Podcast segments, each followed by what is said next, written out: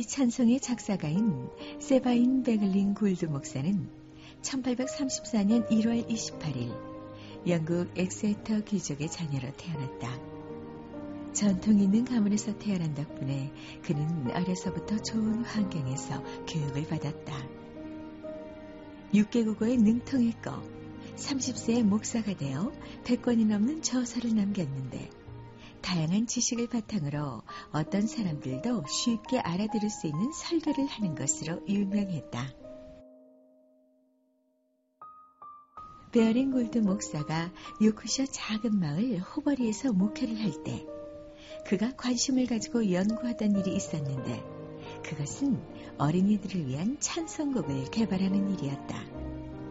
성인들이 부를 수 있는 찬송곡은 많았지만 어린이들이 부르기에는 가사가 너무 어려워서 무언가 어린이들에게 딱 맞는 곡이 없다는 것이 늘 마음 한구석에 허전함으로 남았다. 1864년 성령 강림주일 첫 월요일에 모든 교회가 참석하는 축제 행사가 있었다. 그는 축제가 열리는 행사장까지 자신의 교회 어린이들이 흰옷을 입고 십자가와 깃발을 흔들면서 행진해 가는 동안 어린이들이 힘차게 부를 수 있는 찬송을 직접 만들어주고 싶다는 생각을 했다. 그러나 며칠이 지나도록 가사 한 줄도 만들지 못하고 있었다. 주님, 어린이들을 위한 씩씩하고 힘찬 찬송곡을 주시옵소서.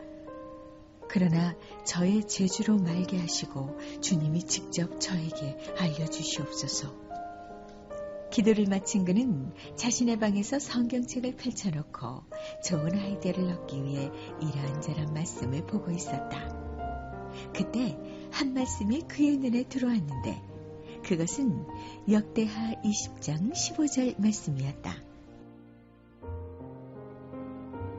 여호와께서 이같이 너희에게 말씀하시기를 너희는 큰 무리로 말미암아 두려워하거나 놀라지 말라. 이 전쟁은 너희에게 속한 것이 아니요 하나님께 속한 것이니라.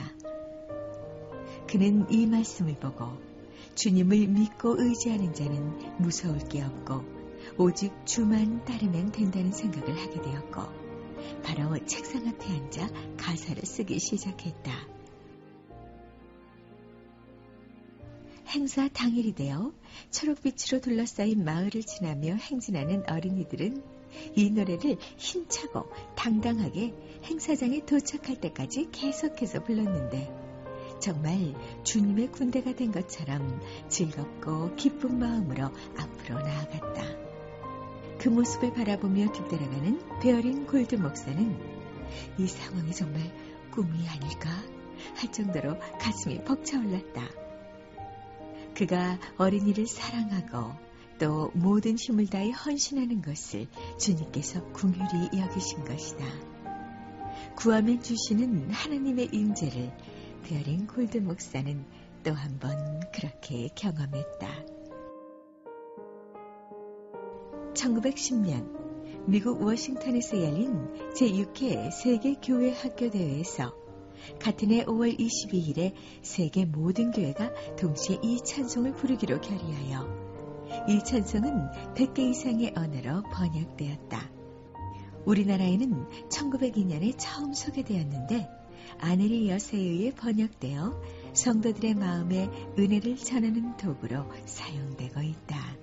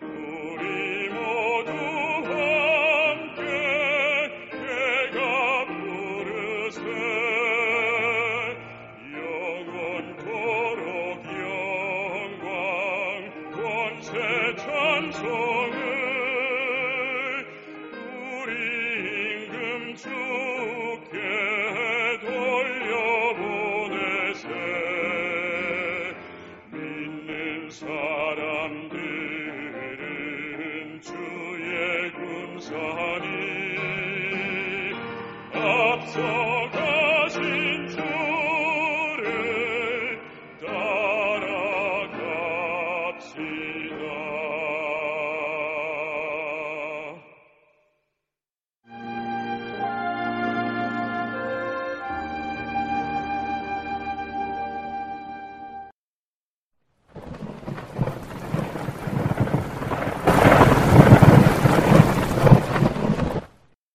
사무엘하 23장 1절 이는 다윗의 마지막 말이라.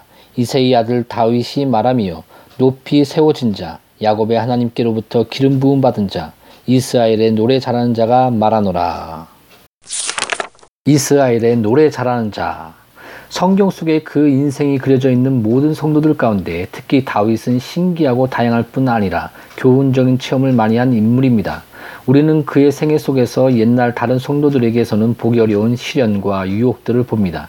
이런 이유 때문에 그는 더욱더 우리 주 예수님의 모형이 되고 있습니다. 다윗은 거의 모든 계층과 환경에 속한 인간들이 겪는 시련을 체험적으로 알고 있었습니다. 왕들은 왕들 나름대로의 시련이 있는 법인데 다윗은 바로 그 왕관을 썼던 사람입니다. 시골 농부는 또 농부 나름대로의 근심 걱정이 있는 법인데 다윗은 목자의 지팡이를 가지고 양떼를 쳤던 사람입니다. 이리저리 방황하는 사람은 또 많은 역경을 만나는 가운데 시련을 겪기 마련인데 다윗은 엥게디 굴에 거한 적이 있던 사람입니다. 대장에게도 어려움이 있는 법입니다. 그런데 다윗은 대장으로서 수르야의 아들들에게 심한 대접을 받은 체험을 했습니다. 이 시편 기자는 또 그의 친구들 가운데서도 어려움을 당하는데 바로 그의 모사 아이도벨이 그를 저버렸습니다. 내 떡을 먹던 나의 가까운 친구도 나를 대적하여 그 발꿈치를 들었나이다. 시편 41절 9절에 이렇게 말합니다. 또 그의 가장 악한 원수들은 바로 집안 식구들이었습니다. 즉 그의 자녀들로 인해 말할 수 없는 고난을 받았습니다. 가난과 부유함, 영광과 치유, 건강과 약함 등 이런 것들에서 나올 수 있는 모든 유혹들이 그에게 힘을 과시했습니다.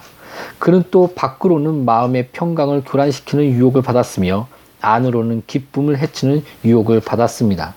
한 가지 시련에서 벗어났는가 하면 곧이어 또 다른 시련에 빠졌습니다. 한 가지 낙심과 놀라움을 겪고 일어나 정신을 차렸는가 하면 또다시 깊은 나락 속으로 빠져 들어갔습니다. 하나님의 모든 파도와 놀이 덮쳐왔습니다. 아마 이런 이유 때문에 경험 많은 성도들이 보편적으로 다윗의 시를 좋아했는지도 모르겠습니다. 우리의 마음 상태가 어떻든 너무 기뻐 황, 황홀경에 빠져 있든 낙심하여 우울증에 빠져 있든 아무튼 다윗은 우리의 그런 기분을 아주 정확하게 묘사해 놓았습니다. 그는 인간의 마음을 아주 잘 알았습니다. 그것은 그 자신이 모든 학교 중 가장 훌륭한 학교인 가슴으로 느끼고 개인적으로 체험하는 학교에서 개인 지도를 받았기 때문입니다. 따라서 우리도 여러 해 동안 그 학교에서 교육을 받으며 은혜 안에서 자라다 보면 다윗의 씨를 점점 더 잘 이해하게 될 것이요. 그 씨들이 푸른 초장이라는 사실을 발견하게 될 것입니다. 성도 여러분, 이 아침에는 다윗의 체험을 통해 힘과 지혜를 얻으십시오.